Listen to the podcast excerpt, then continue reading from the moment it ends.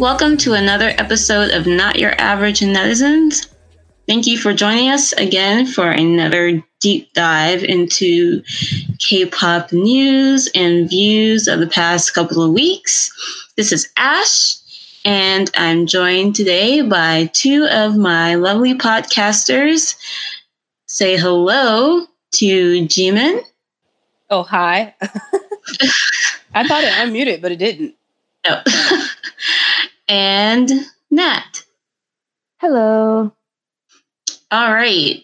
And well, let's get started. First off, I wanted to do something a little different and basically kind of start off with what we've been listening to first to as far as k-pop music or western music in the past couple of weeks uh, for me personally the k-pop music's been a little light but i've been listening to some sistar throwbacks a little smidgen of blackpink mostly remixes but i have been listening also to the new carly rae jepsen um, album dedicated Go get it. It's out now. It's so awesome. Get it. It's so good.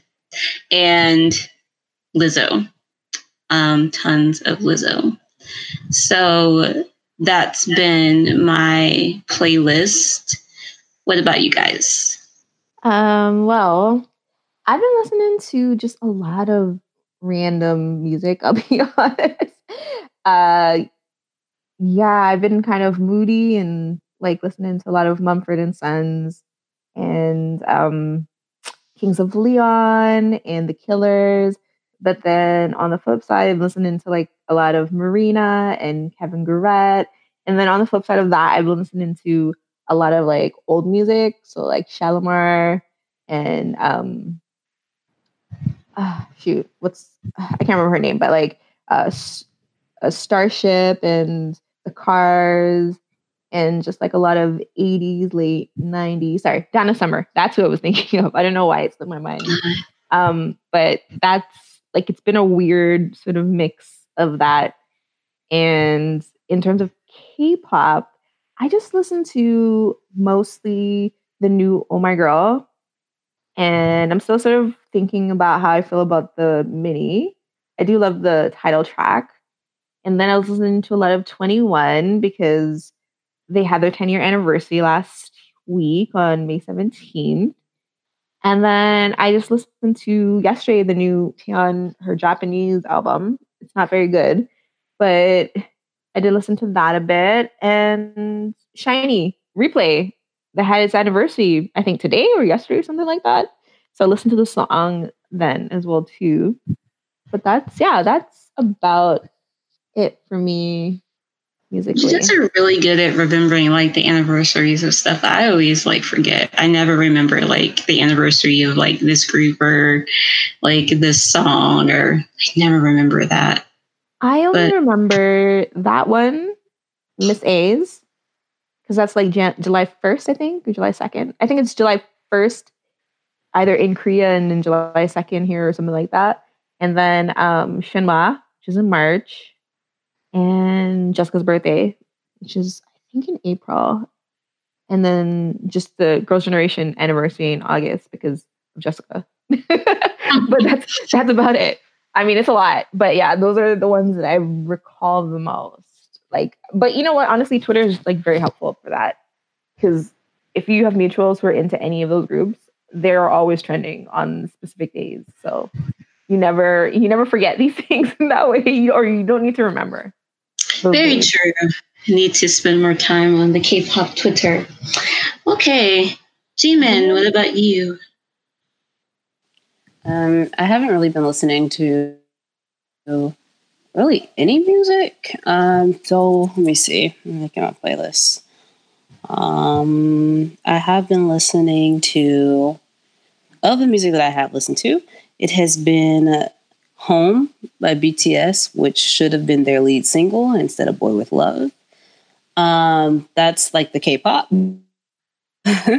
and um, weirdly, like randomly, I got real obsessed with Jonas Brothers SOS. Oh my god, that's my favorite song from like oh my like I after I saw them like on the BBMAs, I just got so much nostalgia. And apparently they're like on tour. yeah. So I saw like the little rundown of their tour stuff, and I got so much nostalgia that I um I, I just started looking up some of their songs, and I just remember told you I made dinner plan. that is my So- favorite song from them. Seriously. Yeah, honestly, Jonas Brothers might be the greatest white boy band of all time. So Uh, I know I'm gonna get some hate for that because clearly but NSYNC. then again, you have to it's clear understand NSYNC. that's way before my time. So you might be right. Backstreet's back, baby. Honestly, Forever. actually, you know what's funny? I don't think I know a single NSYNC song, but I do know Backstreet Boys songs. What? Uh, Is that crazy? Yes, that is actually kind of crazy. um I like it's so weird because I know a lot of Justin Timberlake's early stuff, but I don't know any NSYNC. like so it's so you know weird. what though? I would say Um, it's probably because Backstreet Boys was more like adult, com- like contemporary, even when they were in the full boy band sort of like gear. Because Sure. like, Mhm. as long as you love me, I want it that way. Shape of my heart. Like these are all like more Ah. adult contemporary songs. Uh, I love. I love those songs though. Like I mean, Mhm. I'm not I'm still an NSYNC girl, but I they're Backstreet Boys have a special place in my heart for a lot of the songs that they released. so I get it. Did you like were you one of the were you one of those like middle schoolers that like hung out by the locker and went to go smoke cigs in the bathroom to like rebel against society in like Me? the late nineties? No, Yeah. I mean, I was never one of those people, but I wasn't a teenager until like when did I, when did I turn thirteen? uh yeah, I guess. I thought you Um, were born in like the late eighties. I was born in eighty five. So Okay. I mean, I was. So you were a teenager in the nineties. yeah, yeah, I was. I was. You know what? I had to do the math because you know what? I think when I think of high school, I it was the early two thousands for me, right? Yeah. yeah. But It that's was why for me, and I Yeah. think I'm older than you guys. But late so- nineties were it was like technically that was yeah, like I your middle was school days. I was in middle school. th- Yeah. oh wait, I forgot. Uh Canada's doesn't have middle school. Thank you for no, we do. I went to middle school. Oh. oh, for real? Yeah, no, I went to middle school. Shout out to joking. Amesbury Middle School. Um, but- Wait. Okay, I, I do I want to ask this question. Sure. Does Canada middle school go from six to eight or does it go from seven to eight? Oh, good question. Oh, so it depends. Like, not so much anymore because they've they've sort of restructured it and closed a lot of schools and stuff like that. But when I was a kid, Mhm. um, they had elementary schools that went to grade five, or they had them that went to grade six, and then they had some middle schools Okay. slash junior highs, and some of them were like seven and eight, or some of them were six, seven, and eight. And then they had Catholic schools that were like straight to eight, and then you had like strictly Catholic high schools. So it really just depended. It depends on where you went to school at that time. um, but we don't have the like I like for us in high school, it's grade nine, grade ten, grade eleven, grade twelve, and we had OEC at the time versus like jun- juniors and sophomores and freshmen and that kind of stuff. That's Mhm. like purely American. So you guys did it like are you saying you did it like the Brits where you go to college and but college is not really college, it's actually like a two year No. school So for like man children? No. Oh. so basically like before it's not so much anymore like there's a bit of a bridge now but before colleges were more technical and universities and colleges were more pres- sorry universities that were more prestigious because they were more like theory based and that's where you went and got the higher learning um, so some people went to college first and then they would go to university and and they would sort of treat it as two different things but now like some colleges have four year degree programs that match the universities it's just a different kind of style of teaching it. hmm Uh, but you guys in the states really have colleges, right? You don't you don't call them universities. Is that a thing? I don't know. Like like i like it's for example this the the college i graduated the school i graduated from i say it is a university and it's a four-year Okay. institution right like it has um postgraduate programs it's ranked all of those Mhm. things right but if if i were to say like i'm going to if I'm a high schooler and I got accepted, I would say, "Oh yeah, I'm going to college." I wouldn't say I'm going to Ah. university. I would only say that if I'm talking to like a foreigner. So if I'm talking to you or like like I don't know a Korean person, I'll be like, "Oh yeah, I I, I went to university," instead of saying I went to Ah. college. It's a, it's interchangeable for us basically. Okay, Yeah. for us it's not. but it's also has other Yeah, yeah, for- meanings. for us it's weird. not. It's like there's these schools are designated as a university. It's designated as a college. Like you don't. They're not interchangeable words here. Um, I don't know how it is in England so much, but I know you have to do like your letter thingies. I don't know what it is exactly, but you have to get some letters, and they have gap years and like all this other stuff. But here it's like at 18, you know, you just do what you do. College, Mhm. university, trade. We have trade schools, um, and that's it. Oh, sorry. Giannis lost the ball. So I'm I'm upset. Oh. And Drake is up here celebrating like his life depends on it or something. It probably does. I'm so pissed. Okay. Okay. Okay. That's what I've been Um, listening to. Okay. All right. Well, we before the recording of this episode, we uh, watched MVs for a few of the uh, latest singles to come out in K-pop. You know, we had a few good discussions about our opinions on some of the latest songs to come out from Oh My Girl and Winner and NCT 127. And was there anything that you guys wanted to mention about singles and comebacks that we didn't get to cover beforehand? Yeah. Oh, oh sorry. no, I was going to say really quickly. I'm just kind of interested because BTS, Blackpink, Twice, you know, like the, the top groups have already sort of dropped music this year, and they're all like on tours and world tours at that. So I wasn't sure like what's actually popular in Korea right now. Like what's at the top of the Korean charts? Is it still BTS, Blackpink, Twice kind of stuff, or is it just something completely random that we would never guess that's topping the charts there? Say no more. I'm gonna tell you now. Ooh, okay. Click. Topping Gaon um for the week of May 5th to May 11th. You have Goodbye by Park Hyoshin. Yeah, that's that. not not someone that makes Huh? sense. He sang that wildflower song, right? That's Yeah. really huge. don't know what that is, Okay. but I'm glad you know. You have uh Jujo Hanin, Yonin Dudu. We have four. I think it means like four something for lovers, basically by Jannabi. I've heard Nabi before. That's number two on the. This is the digital chart, by the way. Okay. Um, so I think this is only songs. You have um, BTS Boy with Love at number three. That's down two from the week before. Um, Twice Fancy at number four.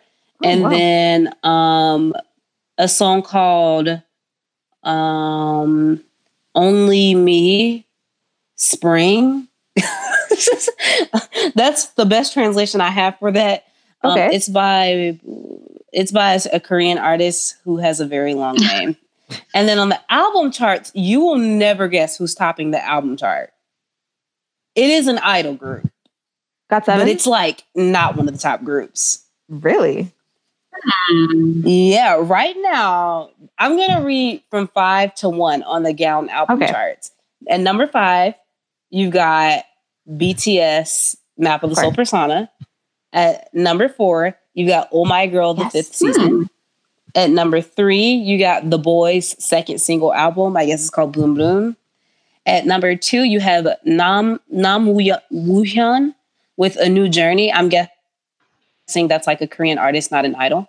And number one on the album chart this week is NU'EST.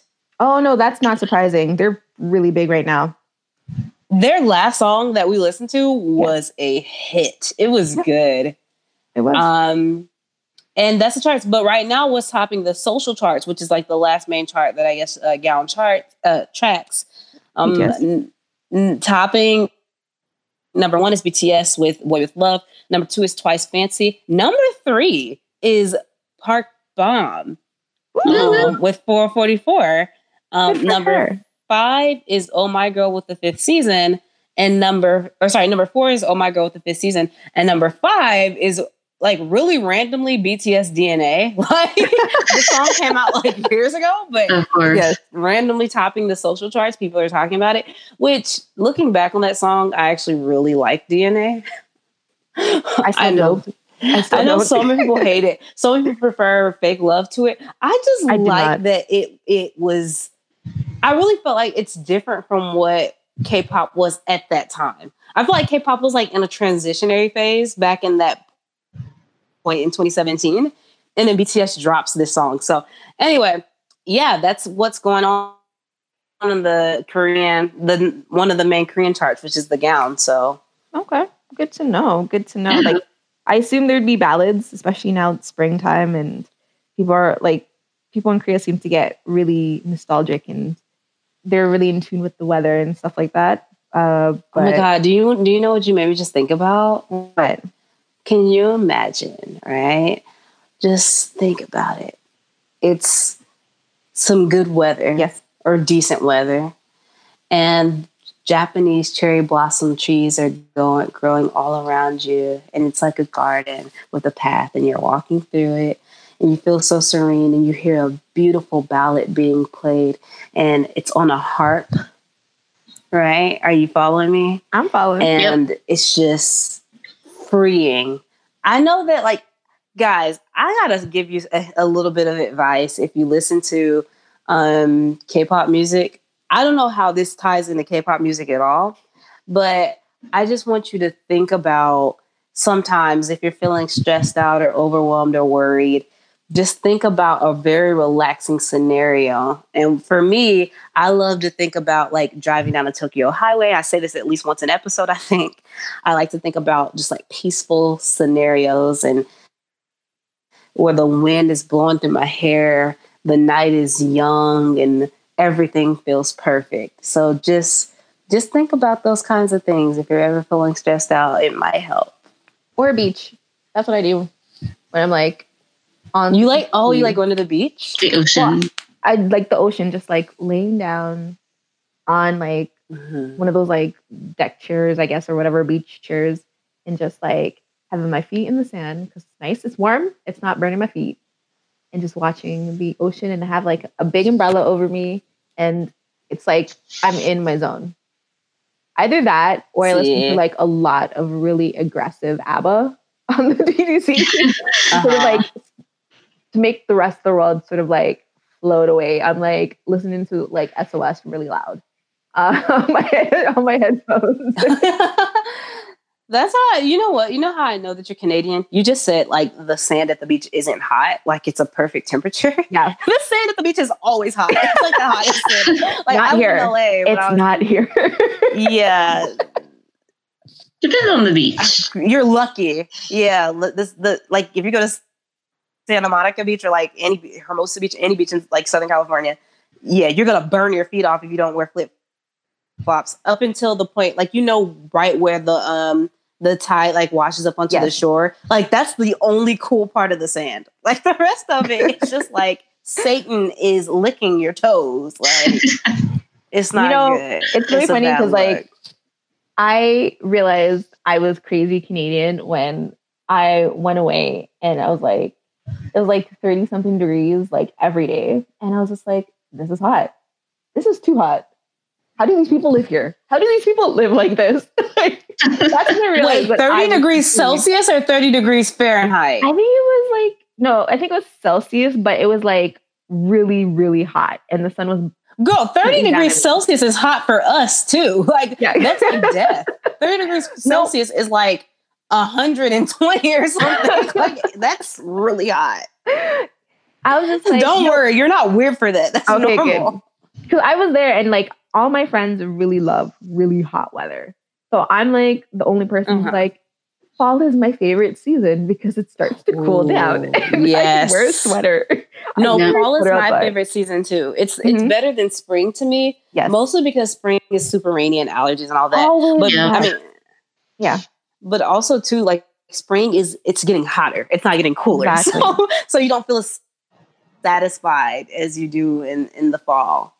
and it's just like, oh, the colors of the season ever. trees and the leaves, they're like all brown and Ugh. orange and pumpkins everywhere. Super peaceful. and it's as long as you don't think about Mike Myers lurking around Exactly. the corner, like waiting to kill you, because that's that's like the movie Halloween. Like Yeah. I, I can think of the scene where he's um, it, he's um, the the leaves are falling off the trees and he's like killing people. So um, other than that, fall is beautiful. Other than Mike Myers, Falls Yes. Beautiful. exactly. Okay. Do we have any other thoughts about the comebacks? About. Park Bom, perhaps? Her unexpected, somewhat unexpected success. I know we were kind of iffy on her 444. yeah. I mean, I'm I'm happy. I'm always happy for Park Bom. I can't like not be happy for Park Bom because she got dealt a really shitty hand and she tried to make the best of it. People are not here to give second chances to her for something that is completely understandable while it was also still technically illegal. Um, but What was technically when she tried to smuggle Did I those drugs, the prescription drugs in, because Oh, yeah, girl, they were illegal I- in Korea, but a doctor in the states gave them to her for her anxiety and her mental health. So, you know, uh, it's a sad thing when like mental like medication to improve your mental health is like illegal in your country. okay, sorry, I just had to say that. well, yeah, I mean, the Go laws ahead. The laws only favor people of privilege for the most part. Look at like now weed is legal, but look at all the mainly black people who are still in jail for it, right? Who are not making the huge profits that Yeah. you see white people making for it. So, yeah, I'm Yeah. not saying like for Park Bom, I understand she broke the law. So I, you know, I can't really defend that, but it is, as I said, just a really shitty thing that happened to her. And I am happy that Korea is also giving her a chance in some ways, even though they're begrudgingly giving her a chance. Mhm. But at this point, there's nothing really, really that we can do. We can just sort of keep supporting Park Bom and saying nice things about her online. That's that's really all I do. but I have to say it was very heartwarming to see the 2NE1 reunite for that photo. They all looked really good. And I have to admit, like, part of me is just like, what if they came back for just one more song? You know? I mean, CL isn't doing anything but that talk show she's got going on right now with her and her guest, Paris Hilton yes. um you know the rest of them are i mean they've got things going on but they, they could they could take some time off to like you know do a little reunion a little reunion tour. I mean it's the perfect opportunity you know with you know the Hallyu wave being as it is. And people 2NE1 i mean when you think about popular groups for a group that kind of disbanded before its time they're still name dropped quite a bit when a lot of groups from their era or a lot of them are kind of you know 2anyone still has some staying power so i don't know Listen, at the Winter Olympics in Korea, CL in all her glory went up and performed I Am the Best, and everybody knew the lyrics. How many K pop songs can you say about that? Like, like even with BTS's success, I don't see people like, like regular, regular people singing like Boy with Love, you know, or DNA or anything like that. But people who purposely don't want to be involved at all in K-pop, then I know heard CL performing that and being like, oh, I know that song. The song is still in commercials. You know, I completely forgot she performed at the Olympics until you said that. Yeah. Well, I mean, it's CL and 2NE1 are two different things, two different entities, okay? Like a lot of people have feelings about her that don't translate the other way around.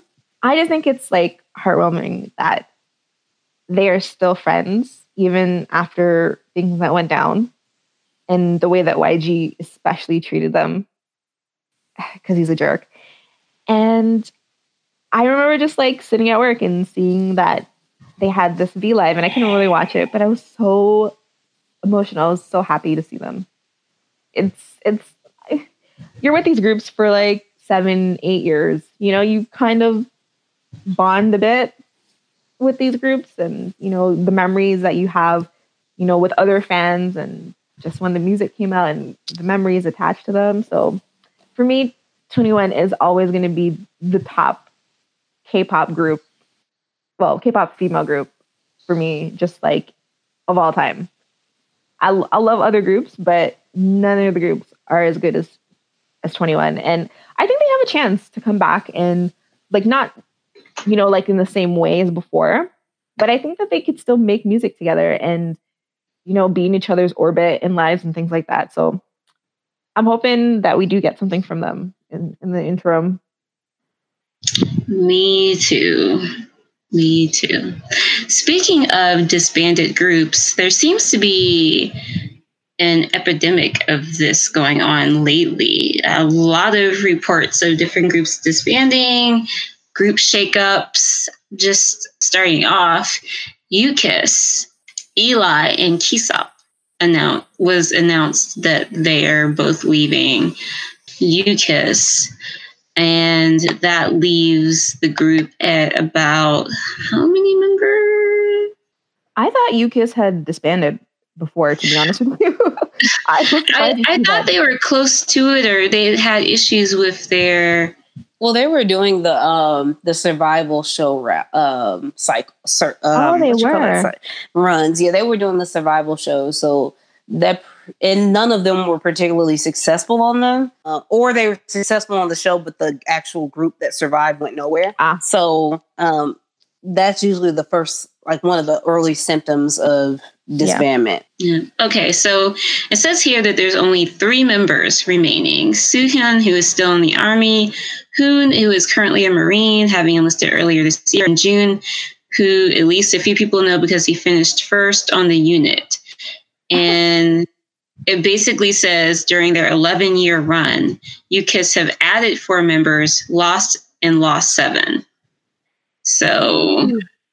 You know, it's funny when you said the unit, I had initially thought like when Jimin had mentioned that they were doing the the survival show route, I was like, they were probably in that damn unit, Unity, Unit B, whatever the hell group that is. They were. And, and then you mentioned one of them was, I think. Yep. Oh man. Yep. You know what's cr- you know what's interesting? Yeah. Like the the survivors from that show, like those groups have not done anything. That show came out in what 2017 and those and finished I think in 2018. Those groups have not made a nope mark, and they've had like actual debuts. So it's just like if you can't, I feel like almost like if you can't hit it big the first time, it's kind of hard when you don't have a big company backing you to try to hit it big. Yeah, like you know honestly. what I mean.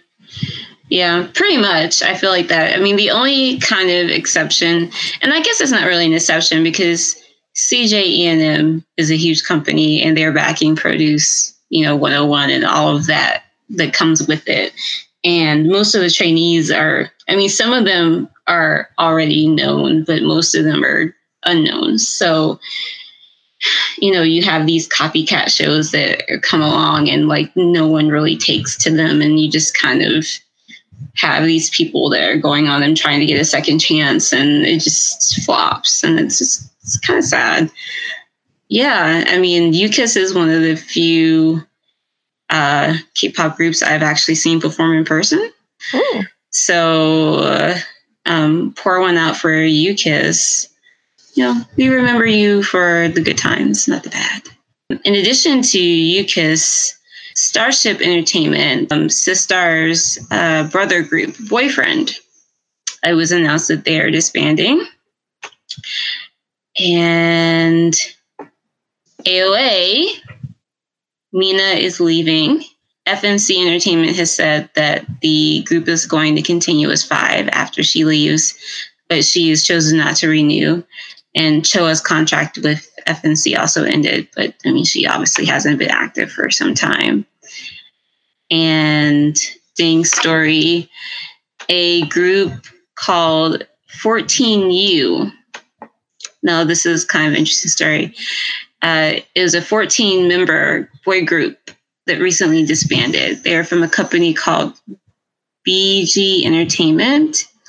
Um, and it was uh, reported that they basically disbanded uh, after the member reportedly had inappropriate relations with staff members, um, and the company, you know, sent out a press release denying it. But did read something about this mm-hmm. and like how the the member had specifically had like intercourse or something with I don't know if it's some female manager or if she was like an exec or something like that.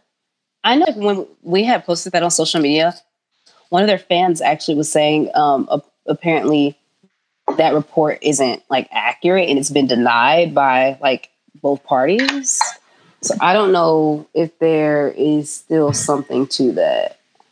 Okay. Yeah, it seems like it's one of those situations where it's, you know, there's still some discrepancy over what happened. But either way, 14U is no longer together. Never heard of him. and we I'll never will. it never will.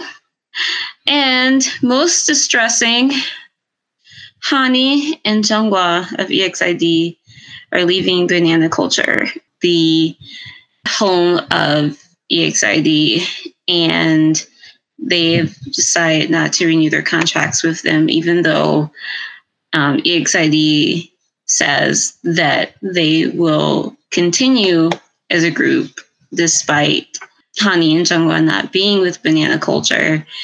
It, they're having a hiatus and we all know how that goes because first becomes a hiatus, then somebody decides they want to go into acting, and then the rest of the group doesn't come back. So I don't know what to think, but I'm kind of bracing myself for the worst because I mean, I guess it's possible that, you know, two members not being in the same entertainment company as the rest, they could still you know, perform together or whatever. But I feel like that more often than not, the company would rather not have to go through all of the complications of doing that.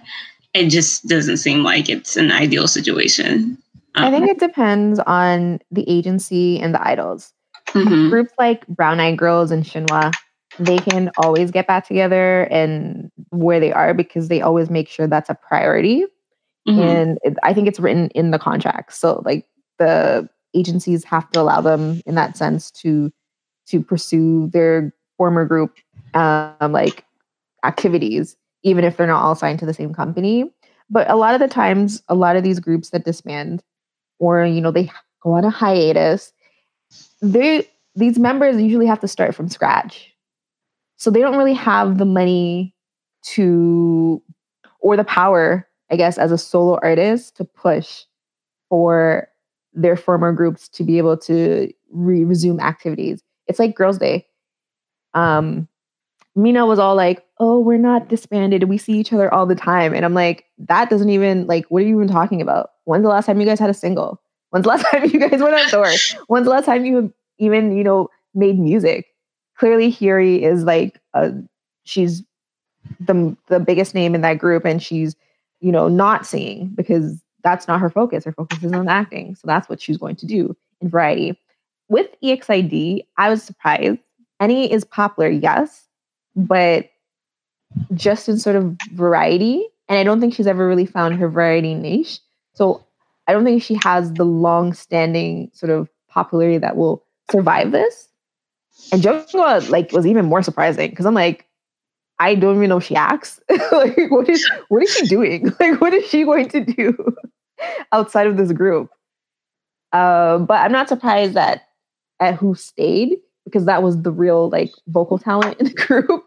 And Ellie obviously was like a powerhouse. She's a writer, producer, you know, rapper. Like she she can find new avenues for herself. But in my my honest opinion, EXID is done in Korea. They're gonna be still making music if further further Japanese contract because that's not up yet. But once that's up, I wouldn't be surprised if they just sort of stopped and yeah became like Rainbow and Girls' Day and all these groups that say they're on hiatus, but they're really just done. Um, Yeah, I will say that, you know, Banana Culture went to the trouble of releasing that statement and saying, you know, we want them to still perform together. And I, I don't know. My biggest hope is that they would be kind of like a Brown Eyed Girls, where they would still maybe come together every now and again. Feel like I think like it doesn't matter wherever they are, like they can still kind of come together and do things every now and again, just for the fans or because they feel like it, sort of deal. So we'll see. Um, also, in addition to that news, oh, um, any thoughts about AOA? Uh, not really. Just because Mina always seemed like she was not really in it to win it. I feel like Mina like was never like hardly ever on like any of the songs either. She was barely on the songs, and she was she was easily like she, funny because she was actually one of the members that I noticed the most. But it's more so, um, I guess because I found most of the members of AOA kind of annoying, and she just like didn't seem like she caused any ripples in the water or anything like that. She was kind of like just doing her own thing and.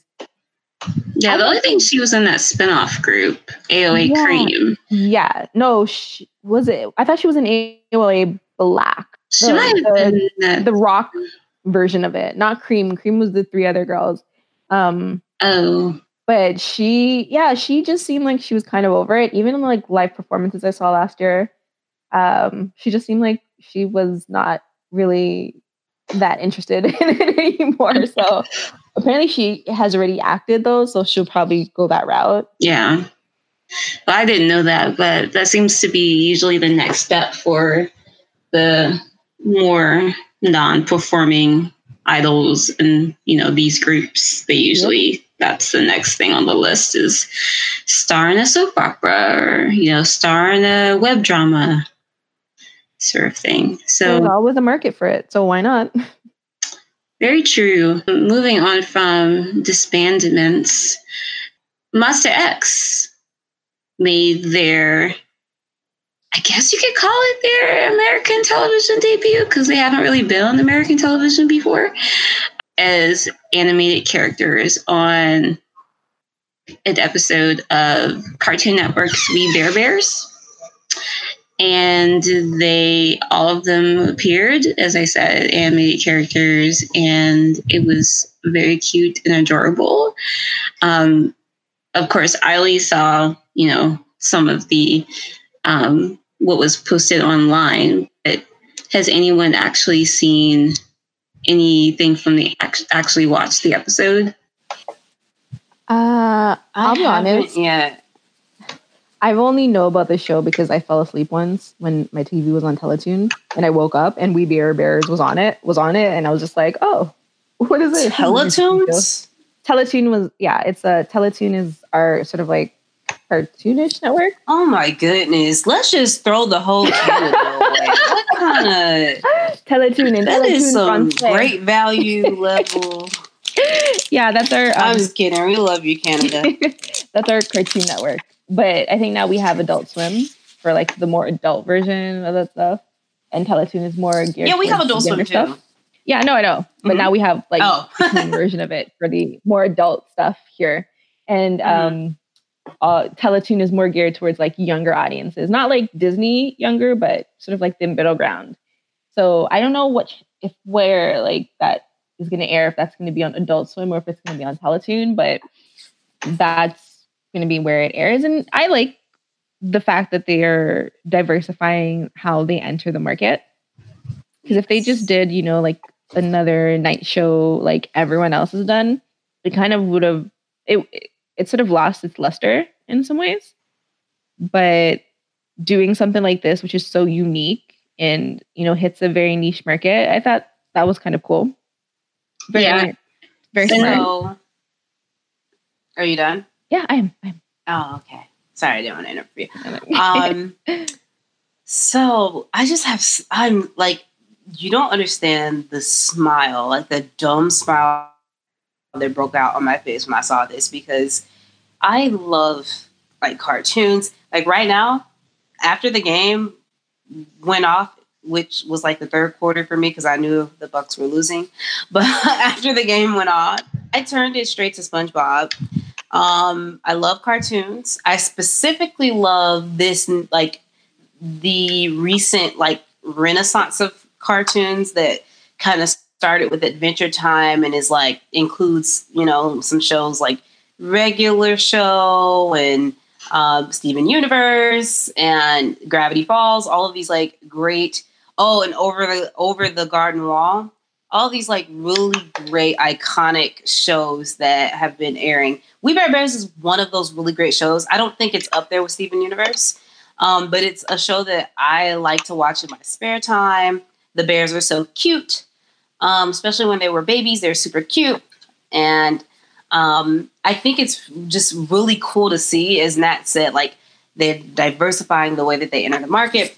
But I think even more so, it's just like it was. It could. I feel like it couldn't have been a more perfect collaboration because of the fact that I think I don't know if the showrunner of We Bare Bears is Korean, but I know that like there are a lot of a lot of animation actually happens in Korea. Um, particularly like a lot of the Cartoon Network shows are actually animated in Korea. So you'll you'll get Korean influence in the art styles. And the main least. little girl but then the show is Korean. I, Is meant to be Korean, I think. Yeah, yeah. The little girl in the show is yeah, exactly. And um, there's a lot of Korean like elements in We Bare Bears, even more than Adventure Time, which Adventure Time had a character that spoke Korean. Like that was her only her full language was Korean, Lady Rainicorn. But um it's super cool because it's so fitting, right? Like you, you're getting a show that's based in San Francisco, which has a, a, very large, significant Asian population, which a large part are Korean, you know, probably more Japanese, but a large part are Korean. Um, and so it's based in San Francisco, um, or, you know, set like that's what the setting is meant to be. It's meant to be San Francisco, that show. And so, and then you get these Asian characters um, and, that are animated, but then you also get like real life Monsta X like coming in. And then the show like makes a lot of references to K-pop.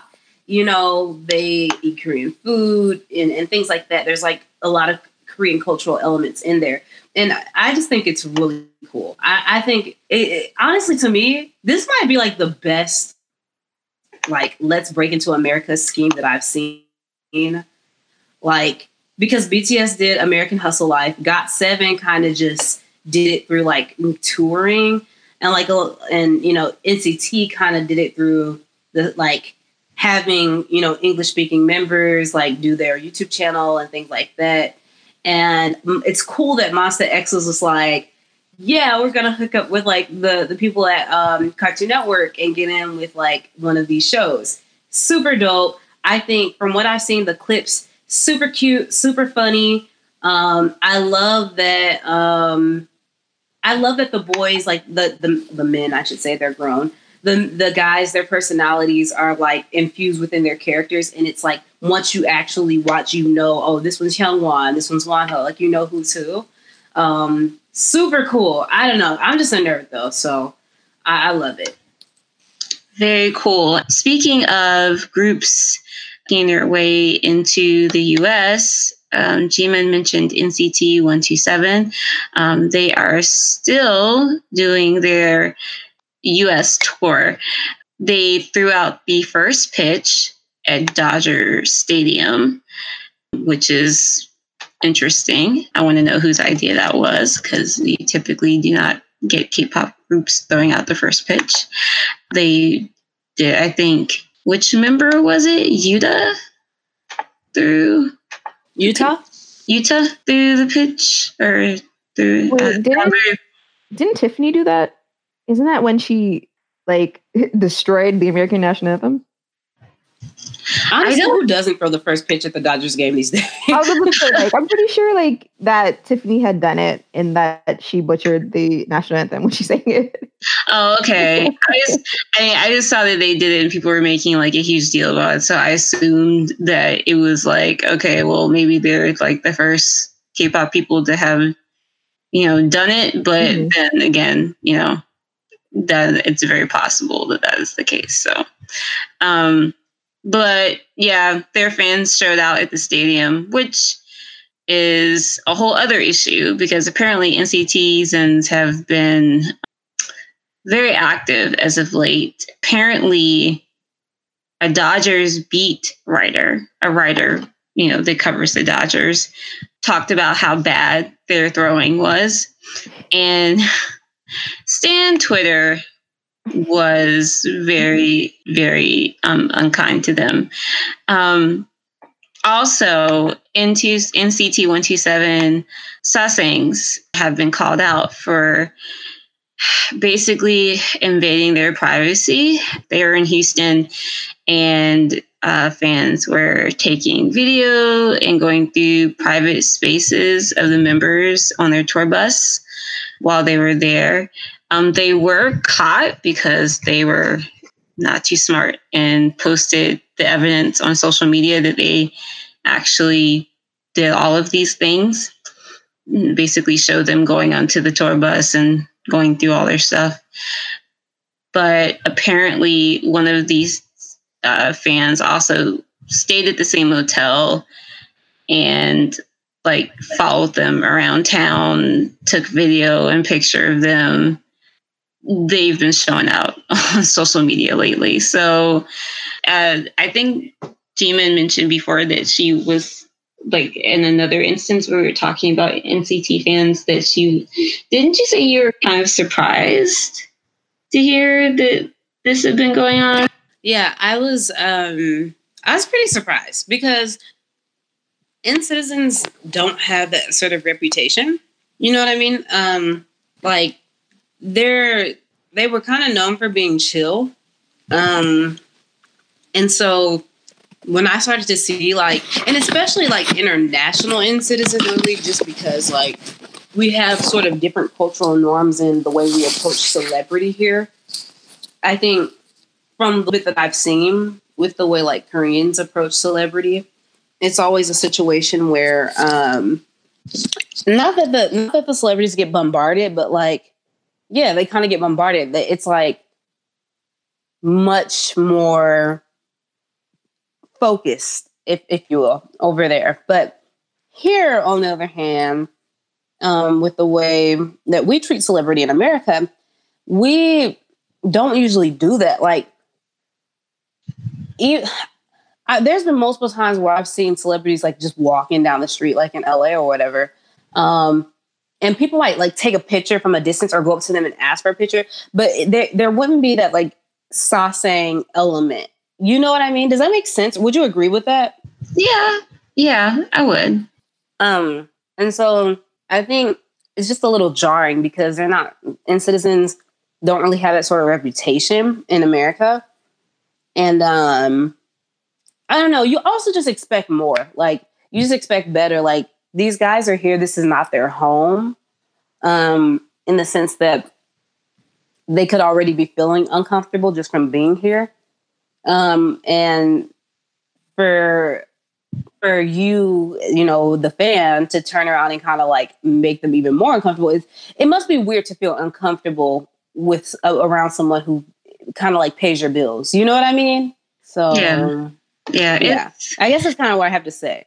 Yeah, I mean that's kind of the thing. Like I was reading about it, and they're saying that at the end of the day, SM is likely not going to do anything about it or you know anything because you know they're not really known to and, and in general like you know you're saying with K-pop like they kind of feed into this behavior because that's where their revenue comes from is the yeah you know the fan you know behavior the dedication the fans going over the top and it's just kind of ironic that some international fans are very let's say harsh on Korean fans about the sasaengs over there mm-hmm. and you know the things that they do and oh I can't believe they do that and then you know we have them come over here and they're exposed to like the exact same type of behavior. Yeah. Um, and it, yeah.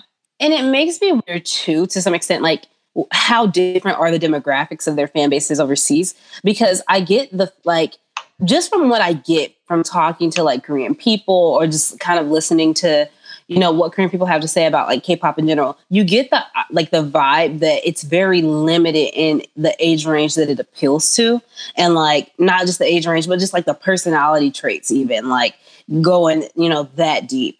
Versus in America, there seems to be just like a wide variety of people that genuinely like different K-pop groups or K-pop artists. it's not kind of limited to like oh, you know, if you like boy bands, that means you're 12. You know what I mean? I think I think that mentality is stupid anyway, but but I don't think it's limited like that anymore. I think it's way more o- wide open, and I think a lot of that has to do with One Direction. Oddly enough, I feel like their fan base kind of like their fan base. A lot of their fans were like college age and older. Like I wouldn't say most of their fans were like um you know young teenagers, like middle schoolers. You know what I mean? Mm-hmm. Um, but I do wonder like how much how much different is the demographic? And um, of course culture plays a huge role in that as well um, like we were just talking about but um, it, it is troubling and it is ironic and hypocritical that i fans would you know basically say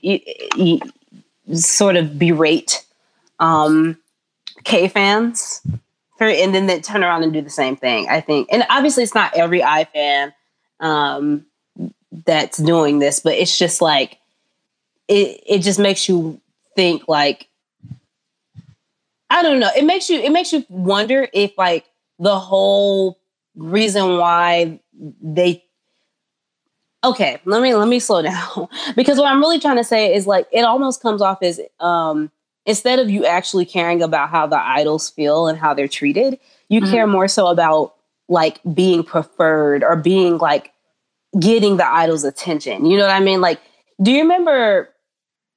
I think it was last year where there was that big thing about, you know, why why do like American fans get the short end of the stick, and like why do you know Asian fans? Because it's not just Korean fans, but you know any Asian fans they get all the meet and greets, they get all mm-hmm. the, you know what I mean? Yeah. It makes you wonder like how much of that like valid criticism is really just coming from a place of insecurity and jealousy, which makes absolutely no sense because you don't personally know these people. But at the same time, you know, I know that there are a lot of people who connect, like we said a long time ago, who like invest so much into these groups that it becomes a part of their identity. You know what I mean? Yeah. Yeah, absolutely. I mean, the thing about this whole kind of Korean K-pop thing, you know, getting uh, so-called popular in the states is that it's it's from what I've been seeing, it's developing a very specific sort of identity with it, um, and that's pretty much entirely due to the fans um, and their um, and the way that they've been acting. And can yeah, you expand so, on that? Like, like what you think so the identity I th- is? I think just in how, like, you've there's been a lot that's been written and reported about in the media about oh K-pop's taking over the US and it's coming to the US and you know obviously with BTS's success and everything obviously people are going to cover it and they're getting more exposure on TV and people are getting more exposed to it or at least you know becoming a little bit more aware of it. But in that process what they're associating how how they're becoming exposed to it um, is through media and seeing things like the fans. Um, so fan behavior yeah. and the fan fandom is what they're associating with it um, which is why you know, and I'll expand on this later. The whole BTS Beatles thing is a bit. I mean, the whole comparison is is so inconspicuous to me because, yeah, because even though I mean it's impressive that they you know have the same record and, and you know have three number one Billboard albums, that's great. But I mean, as far as what else the Beatles have achieved, the circumstances aren't exactly the same. Um, and the reason why is because of things like this, um, you know, where you've got girls you know, doing these kind of crazy things. And um, and the sad thing is, is that even without all of the other um, aspects of being a boy group and being a pop singer that may make a regular someone that's not necessarily in their targeted group, you know, a teen girl or whatever you would expect them to be, um, kind of write them off, write off, say, NCT. I would say, oh, they're just a pop group. You know, you look at the, you know, it's the same thing kind of with One Direction. One Direction had a lot of the same crazy, um, over the top teen stalkers, people hacking into their phones and hacking into, you know, and going to their houses and all of that sort of thing. And no one really took them seriously. I mean, they're, you know, they're breaking records and getting top 10 singles and things like that too. Um, but, you know, they're, I mean, it, it's just, it, it's just a, a very particular, you have it's having that kind of fan base gives people a very particular image of that group and what they represent to me. Yeah. Uh, I, I feel like we definitely have had a very like not a similar conversation, but we actually come to like a similar conclusion a while ago about like how in some ways a lot of people I like a lot of people will um like identify i'm using the wrong word this is not the word i want to use but hmm. identify the um the group like basically the group and the fans become eh, like interchangeable mm-hmm. um it's like based on what y- your fans act like you can assume what the group is gonna bring to the table mm-hmm. in, in, a sense um and i know we've like had that conversation before but i think that this yeah. is kind of like showing a, a different side of it in the sense that in this in this case, I think it would be unjustified to think, oh, if you got you know NCTzens who are like running around stalking NCT, mm-hmm. then that means NCT promote. You know, like just because I am very familiar with NCT and I know how they are and how they are with their fans, they mm-hmm. are very cordial with their fans. Like actually, I almost feel like their fan service is not even like extreme. They're just pretty, it's like a really casual relationship. It's not like they're constantly mentioning how much, like, it's not like they're in a love relationship with their fans and they depend on their fans for like emotional support. You know what I mean? Mm-hmm. There are some groups that are like that. Like, it sounds out of this world, but uh, there are there are groups where it's like you would think that the fans just like birthed them and like you know what I mean? Yeah. So yeah. um I, I think it would be misguided to sort of judge NCT as, you know, their fa- like whatever their fans are representing. Cause like I said, this is all new in terms of like the the type of fame they're starting to get in America and um the fans and how the fans are reacting to them this is all I'm very new.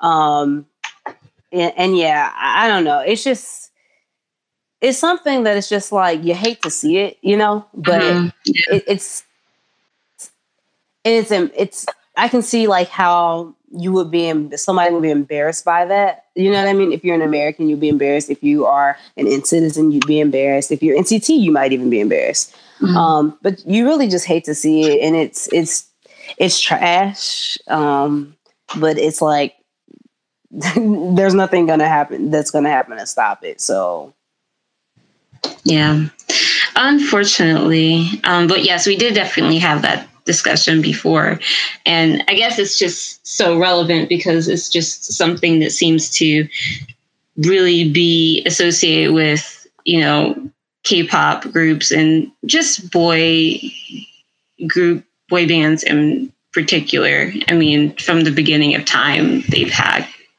crazy ass fans. Um, so it's just something, and that's why, you know, partially why there's the kind of the mental association with with it. Um, did you have anything to add to that, Nat? Um, I'm trying to think about because before I would have I would have said that the obsessive nature of K-pop and how the Korean entertainment industry is push for pretty much crazy ass fans. Mm-hmm. Uh, pretty much has transplanted itself into the US. But then I remember like, yeah, the US has, and like obviously worldwide, has their own sort of crazy fan base as well, you know? So, um, but I still think it's like something that's really uniquely Korean in in that when you're a part of when you are a fan of a group, it's not enough to, you know, watch the music video once, you know, stream the album once. It's like, oh, our boys are gonna be sad if we don't get them number one. You know, like it's it's more of an extreme sort of reaction mm-hmm. um, or actions that have to have to be done to prove that you are, you know, a fan of these groups and that you know you appreciate them. So I remember watching those videos with those netizens or NC netizens. I don't know what their friends are called, but I just remember seeing those videos and they're like making their bed and that girl is following around these members and their members are clearly uncomfortable. And I just wasn't sure. I was like, is it just her or is it she joined this fandom and everybody else was like buying 10 albums and streaming regular for 24 hours. So you get caught up in that. Mm-hmm. i don't know. It's it's an interesting more like psychological study i think. Yeah. I think i was like thinking a bit too deeply about this while you guys were talking. You guys made some really great points but it was like one of those things where i'm just like i don't really know where this begins and where this ends you know? Like clearly they feed into each other. Yeah. and clearly uh, the companies love it because it means that they're making money so. I feel like someone is really gonna like just bite the bullet and do a psychological study especially now that it's becoming more uh, widespread now with you know the k-pop fans um, you know becoming more kind of present um, in uh, American life, I guess you should say, um, in media, kind of knowing it. And I've seen some articles that have touched on it, but have not really gone too deeply into it. But I feel like if this continues, that there's definitely going to be, you know, I've already seen a few articles, you know, talking about the Burning Sun controversy and how, you know, the K pop industry is essentially corrupt. um, so you know, I can definitely see with this kind of stuff continuing that it's it's going to, you know, it's not going to fly over anyone's head, you know, the, the type of behavior, you know, going on if it continues. Um, you know, so but yeah, I mean it's definitely interesting. I mean, like you said, I mean, some of these people treat streaming and all of that stuff like it's a second job. Like I have no idea where they have time to do this. Like they literally have schedules and it's like you know, it's like freelancing. Like, you know, you're expected to keep up your end of the bargain. And, you know, at the end of the day, your reward is some group that doesn't even know who you are gets to number one and they make money and fame and you get nothing in return. Yay. Uh, two things. Yay.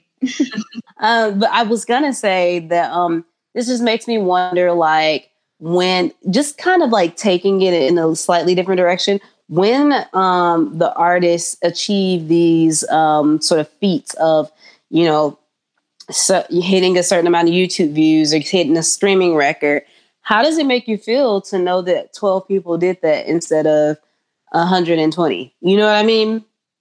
The result is what like if I'm an artist, you, you said what? Sorry, sorry to interrupt, but I was like, the result is what matters.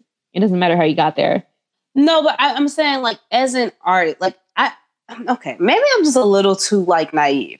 But I get the vibe that a lot of people who go into K-pop go into it like a lot of the artists and the kids who audition is because they really want to be singers. They really want to show something new, show some artistry and and be loved by the world. And and the reason why I kind of think this is because of course it's like the most logical thing, but also because I remember watching an interview with Taemin and he was saying how um, certain you know American superstars like like Michael Jackson and a lot of just very like uber famous people.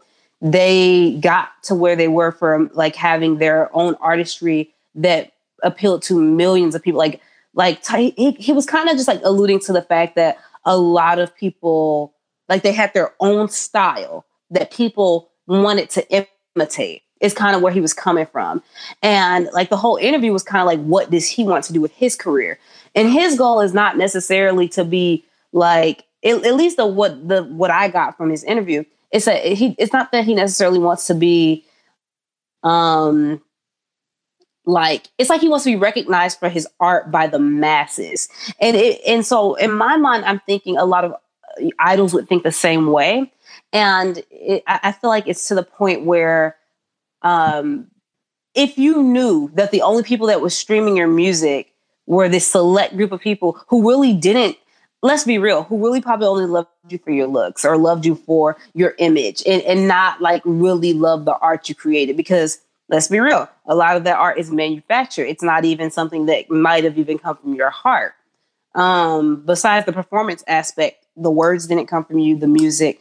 And that's not with every group of course. You know you got your jonghyuns and your um, other songwriters of the world. But my point is, as an artist, when when that happens, how do you feel if if your goal is not necessarily to have this manufactured award like a Grammy? You know, it's like paying for a Grammy. You know what I mean? Does that make sense? Like that's not your goal to like have this because um you pay for it or, or you want it unfairly. You know what I mean?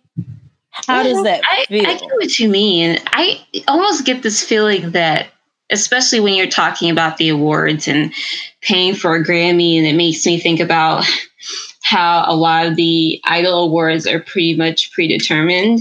Like it's it's like mm-hmm. that whole system is so manufactured that I don't think I think everyone is just kind of plays into it you know like the idols they get the awards a lot of them seem genuinely thankful to get them um, and it's just kind of like that's how things are i i think for a lot of mm-hmm. them the ones maybe that aren't so happy about it i think those are the ones that end up leaving and going into different areas and you know different professions and you know eventually you know they do that but yeah, it, it just seems like everyone, everything kind of feeds into itself and people just kind of live the lie, so to speak.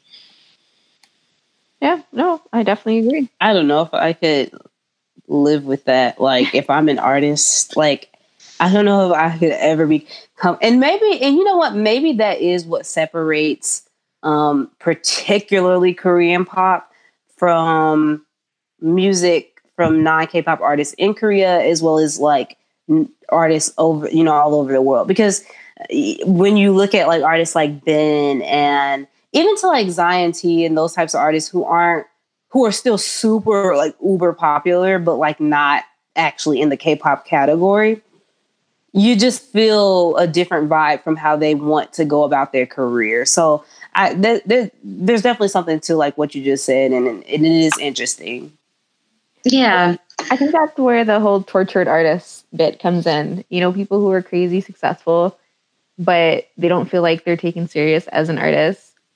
And they, you know, mm-hmm. it does really affect them mentally, sometimes physically as well. Because some people are okay. You know, like, mm-hmm. give me a song, I'll perform it. I will take this buckload of money and I will go home, you know? and then some people are like, yeah, some people are, yeah. So I have to, like, this has to represent me I have to, you know, get yeah. the perfect line, the perfect note, the perfect, you know, breath in this moment, you know, and it's it's it's the range. and K-pop, I think, is better for you yeah. if you don't give a shit. I honestly think so. Yeah, or if you're patient, it, it is. But it, it's just sad to know that like these kids are being funneled into this system where they probably think that it's gonna be something. Because as a kid, you probably wouldn't even know any better especially when K-pop was like in second gen, when it was just like really getting started and spreading. You don't really know any better. You think that this is going to be the best thing that that has ever happened to you, um, and you're going to live your dream as someone who can create. Um, and it's so funny that we're kind of talking about this because it just made me think about like Harry Styles and how he like and how he handled his time with One Direction. He really just kind of used that time to like market himself to like literally he was yeah. really smart about it he just used that time to market himself and that's how he ended up with like a top album when he when that group you know went on hiatus quote unquote permanent hiatus let's be real but yeah no that's what honestly like i understand that zayn had some issues but i always mm-hmm. felt like i kind of wanted zayn to do that too like i i don't think any of the guys were really like crazy happy doing you know like story of a girl or story of my life and kiss you and you know girl you said stuff. some story of a girl. But you know I, I feel like they you know as artists like especially Zayn Harry specifically they you know were over the whole boy band thing but Zayn left because he couldn't handle mm-hmm. it anymore. And Harry stayed and both of them had you know commercially successful music. I think Harry's was more critically successful as well than yes. Zayn's was perceived, but both of them are still making much better music than you know Louis and. Girl, I'm, I'm about done with you. You're not you calling Louis Louis. Louis, yes, this is really funny. Uh, but you know, like it's it's like, are you going to be the Beyonce of your group, or you, and just do it until you know you feel confident you have that standing to go solo? Or you're just gonna like go ahead and give like just you know free fall it in? But you know what? It kind of ties into like these these survival shows. So many of these idols um because they're picked for things like their looks they don't even have like the skills or they don't have the work ethic to become the Beyonce of their group. You know what I mean? Um, or the Justin Timberlake or what have you. Um, it's it's just so interesting. It's like even when we talk about groups like Blackpink and we look at Jennie, right, and how she had her solo, you have to ask yourself, in 10 years from now, is that still gonna ride? You know, is nope. it still gonna fly? It was not. It is like, is she gonna be able to get away with that same effort that she put into solo? She's barely getting away with it now. And like they're at the like the yeah. Maybe we should have like a psychologist on the show. Korean fan culture. isn't isn't one of our um I don't want to say this on air. Don't we know a psychologist though? I'll just put it that way. Do we? Uh-huh. Or somebody who works in that field. Okay, I thought we did. I know someone that kind of studies gender and K-pop and that sort of thing. I don't know if I would call it psychology, but eh, close enough. I, I mean, I was about to say like psychology is one of those fields where there's so many facets of it that you could legitimately call many things psychology. So it could work. I mean, no, uh, this was a good discussion. I, I thought this was it needed to be expanded upon, expound upon, expand, expound upon uh, from the last time that we kind of had a like. It wasn't the same conversation at all. It was just like along the lines of you know fan identity and how fans treat artists and um, i like that we went into more depth about like how the artist must feel or what yeah. toll this must take on the artist yeah yeah, it was it was a good discussion, and I think you know we're because of how things are going now, and and with you know K-pop continuously growing. it's going to be something that we are going to you know come back to and find different facets of it to talk oh, yeah. about so yeah yeah very good so since the last time we were recording. Uh, the Billboard Music Awards were aired, and BTS ended up winning two awards. They took home the Social Award and also Choice Group. I think that's a, the top group or duo award um, that they were up against EXO and was it NCT? Or was it EXO? No, no, that was for the social award. Oh, the, the top different duo, they were up against all Western Western artists. Oh, okay, okay, okay. I knew one of them they were up against other K-pop people. Okay, um, but yes, they took home both of those awards and performed "Boy with Love" with Halsey, and they've been appearing on more uh, American TV shows. They've been on Stephen Colbert, um, GMA, and such. And just recently, they also performed on The Voice, The Voices season finale. Their voice was recently the subject of criticism by Army because they accused the show of using their name for attention and hype. Um, basically, the reason why fans criticized the show is because of a few tweets that mentioned the BTS mentioned to BTS and the Jonas Brothers potentially having a performance together on the final um, episode of the seasons of The Voice. The Voice never actually really ex- they didn't really elaborate on that, and ended up um, deleting the tweet and then putting up a new tweet that Taylor Swift would be appearing on the finale. And that got Army angry. Um, you know, I guess thinking that they were just using them and lying about stuff to get their attention. But, you know, later on, Big Hit did verify that, you know, BTS was going to be on the going to be on the show and that they weren't actually using them for quote unquote clout. Um, this is, for me, I think this is really a laughable thing to accuse them for using BTS for clout because it's like, what do you think everyone else has been doing? People are not collaborating with BTS for their health. You know, I mean, this is all all of this all of the collaborations all of the appearances all of this stuff i mean what what do they think this is for? Um i just I just find it kind of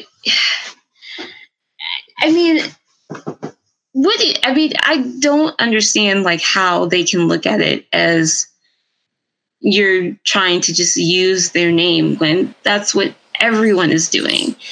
Um, everyone is using the the social power of i mean i just read an article the other day that talked about the how bts basically has a more engaged twitter following than any other entity on twitter like they are the biggest influencers on the social on on the social media platform. I think they're way out front and like Alexandria Ocasio Cortez takes like up a little teeny like you know piece of the pie in second place. They have like their main account, you know, has generated 400 million interactions from their tweets compared to 105 million from President Trump. Whatever you say about them and their fan base, I mean, they are very effective at, you know, getting the attention that they need on social media. Um, and of course, people want to benefit from that. And I'm kind of baffled as to what this mindset is coming from. I know that they have this kind of persecution complex going on, but it's just like the more success they get, you know, we're we're gonna say, oh, you're just using their name for attention. Like, like what? Like, of, of of course we're we're using their name to get attention. Yes, we, we want your attention. This is what this is all about. How long do you guys think this is gonna last?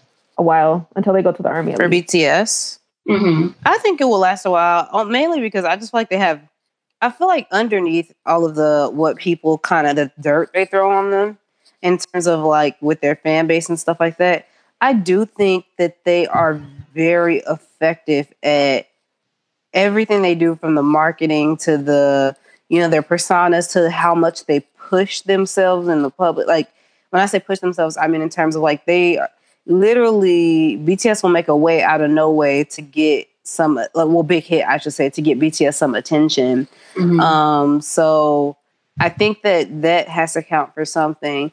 Um now TXT on the other hand i just have to say this there's a picture that's going around of the crowd at one of I think I don't know if it was KCON uh, or one of the, I guess a concert that TXT is doing in um the the West. I'm guessing America. Yeah. Guys, their audience is was 100 percent white. There were like no people of color strange. in their audience. Very very strange. That was very strange yeah. to see. I had never seen like a, anything like that before. Um, and so I just I, I say that to say like it's so not funny, but it's just very interesting to me because it kind of goes to show you that every recipe is not like just because it seems like the perfect recipe doesn't mean it's going to work. And because of that, let me tie it back in. Because of that, that is the main reason why I think BTS has a little bit of more staying power than other groups. Because TXT, and I'm using this as an example, TXT is like theoretically the perfect group, right? They're all very handsome. They're, you know, marginally talented. They, um, I don't know, they're young. Like, you know what I mean? They kind of tick a lot of the boy band boxes, but they were only able to draw a crowd that was about as diverse as a clan meeting. So, and, and and I'm not saying it was a small crowd. It just wasn't like I, you would have thought it would have been way bigger based on the views that they got on on like their YouTube and all that. But now you're starting to realize they only got those views because of you know big hit stands. Um, and so yeah, basically, um, I, that's why I think BTS has staying power because oops, that that hurt a lot. But um, basically, um, groups like TXT seem to have the perfect formula, but they still. I know they're super new, so it's a little bit of a tougher comparison. But even if you look at other groups that have a similar form, similar formula as TXT in terms of being perfect in in in a sense, um, they don't work. Like in America, you know what I mean? Like EXO didn't even try really to work in America. You know, so I think there's something to be said in a weird way. Ethic. Yeah, and in a weird way. And I I kind of like I would say this is more of uh, because of K-pop being what it is. In a way, they still don't work with a certain subset of the population, right? Like they have huge fan base, um, but at the same time, they're like the biggest group that like people don't know. You know? Yeah. It, it's weird. It's weird that they can be everywhere and nowhere at the same time. Yeah. I definitely understand. Like, I definitely get that. And it makes sense to me, like, because there are, I have had people like ask me, oh, is BTS big in America? And I can't, with in good faith, say that they are. But at the same time, they are. That's it's so weird. Like they're mm-hmm. big in terms of like their insular fan base. They're very insular fan base. Yeah. Um, but GP they have nothing. Like there's no that and and and that's what one thing I wanted to touch on too about the about the um the voice situation. The whole clout thing, I'm kind of getting tired of the word clout. It's being misused a lot to me because if anything, BTS is on there for clout. Um, yeah. Not saying they won't draw an audience of their own, but The Voice rakes in a, at least a couple of million viewers every week. And these are people in middle America, people that BTS would otherwise never reach. So if you want to talk about people who are chasing clout, I mean, isn't that honestly, isn't that whatever what a like I I get I get that chasing clout is not necessarily a good thing, and I agree. But what I'm saying is you can't really say that without acknowledging the fact that BTS really aren't big enough for you to say that they're that people are clout chasing in that sense. I, I think I think okay, let me rephrase this. Basically, I think that the, the trade-off is more even than what a lot of fans would seem to think. You know what I mean? Yeah. Like the trade-off between the producers at at you know whatever network the voice is on and big hit it, it's like well we'll you know introduce you to the general public as long as you bring in all of your diehard fans you know right. I mean? Yeah. hmm it's a fair trade-off to me Yeah, I agree. I agree. I mean, that's yeah. I mean, I think that's why that's why the whole cloud thing was just like what because it's like it's all like you said it's a fair trade. Like it's all for everyone to get their piece of the pie.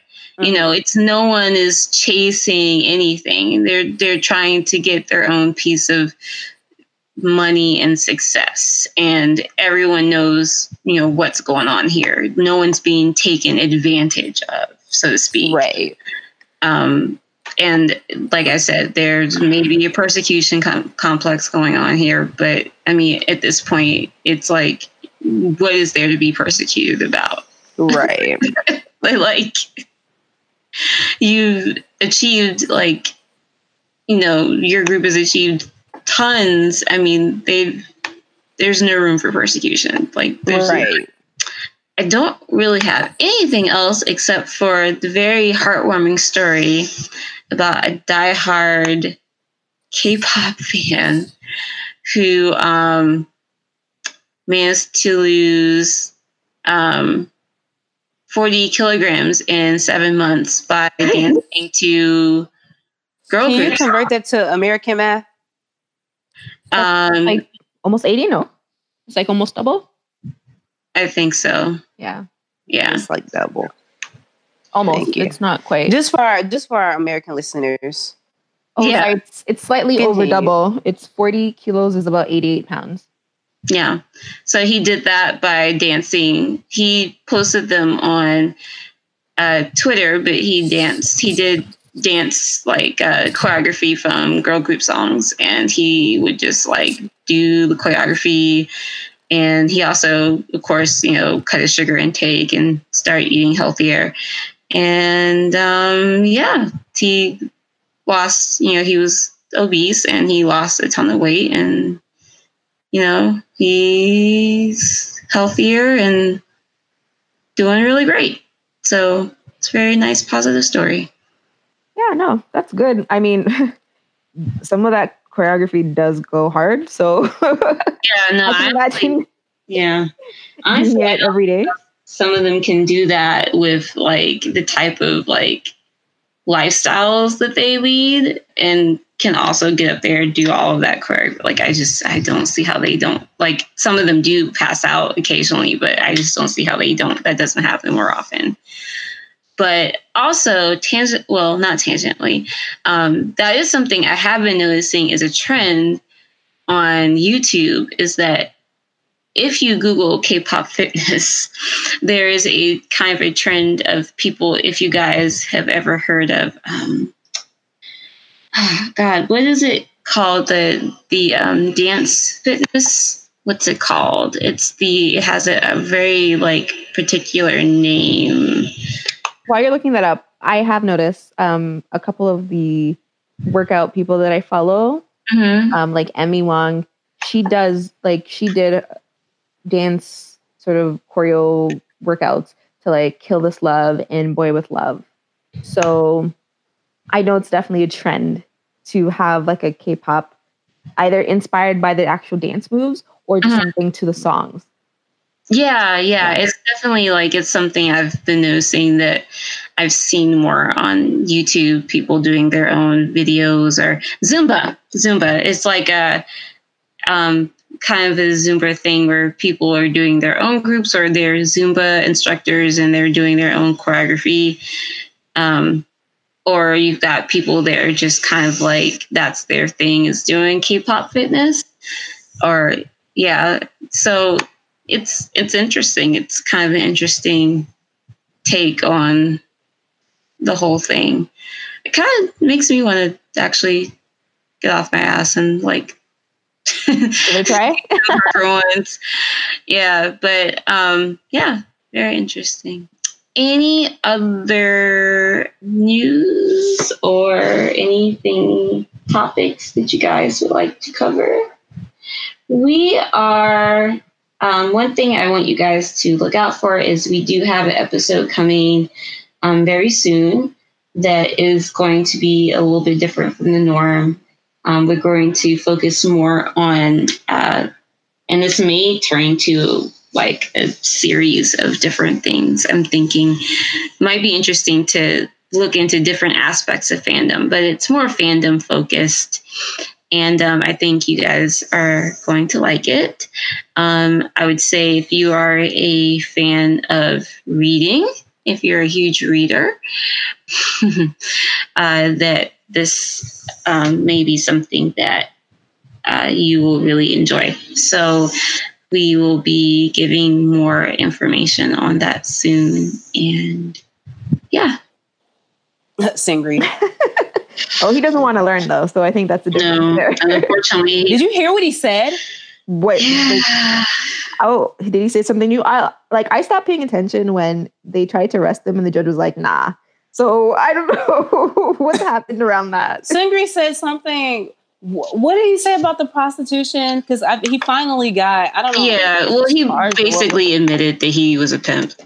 Um, eh, Lovely. let me see. Lovely. I mean, it's not like we didn't know that, but you know, I vaguely remember what he said. Yeah, he said, It's true that I had sexual intercourse with a female employee of an adult entertainment establishment and paid for the services. I'm reflecting on my actions. As a celebrity, it was hard for me to admit to the suspicions of solicitation, but I never immediately. Okay, so he didn't admit to being a pimp, that just that he paid for a prostitute himself. Yeah. I, I just don't like how he's like basically because I'm a celebrity, I can't like it, and not that he said this word for word, but it's almost like he gave the vibe of because I'm a celebrity, I that's why I'm not gonna go through with like the legal process. Kind of I don't know, like this could mess up my career. Who cares about your career? Like you hurt innocent people. What? yeah.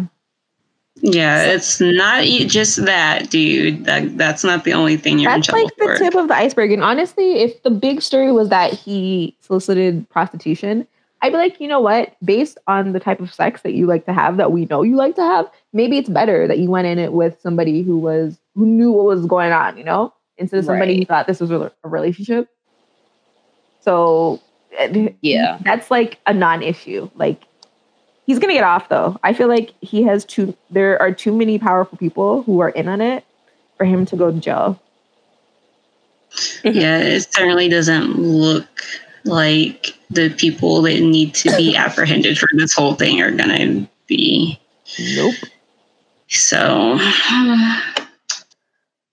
yeah, well, if that's all, um, everything to discuss on this episode, then I would like to thank um, you guys for listening to this episode of Not Your Average Netizens. Um, thank you to everyone that continues to listen, um, repost, comment, um, like our episodes, and support us on social media.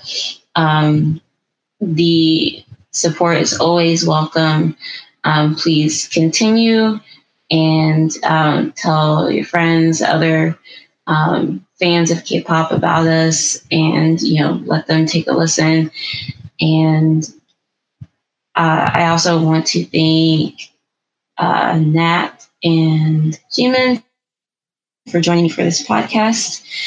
And as always, you can find us on Instagram at Not Your Average Netizens, Twitter at NYA Netizens. We are also on YouTube at Not Your Average Netizens.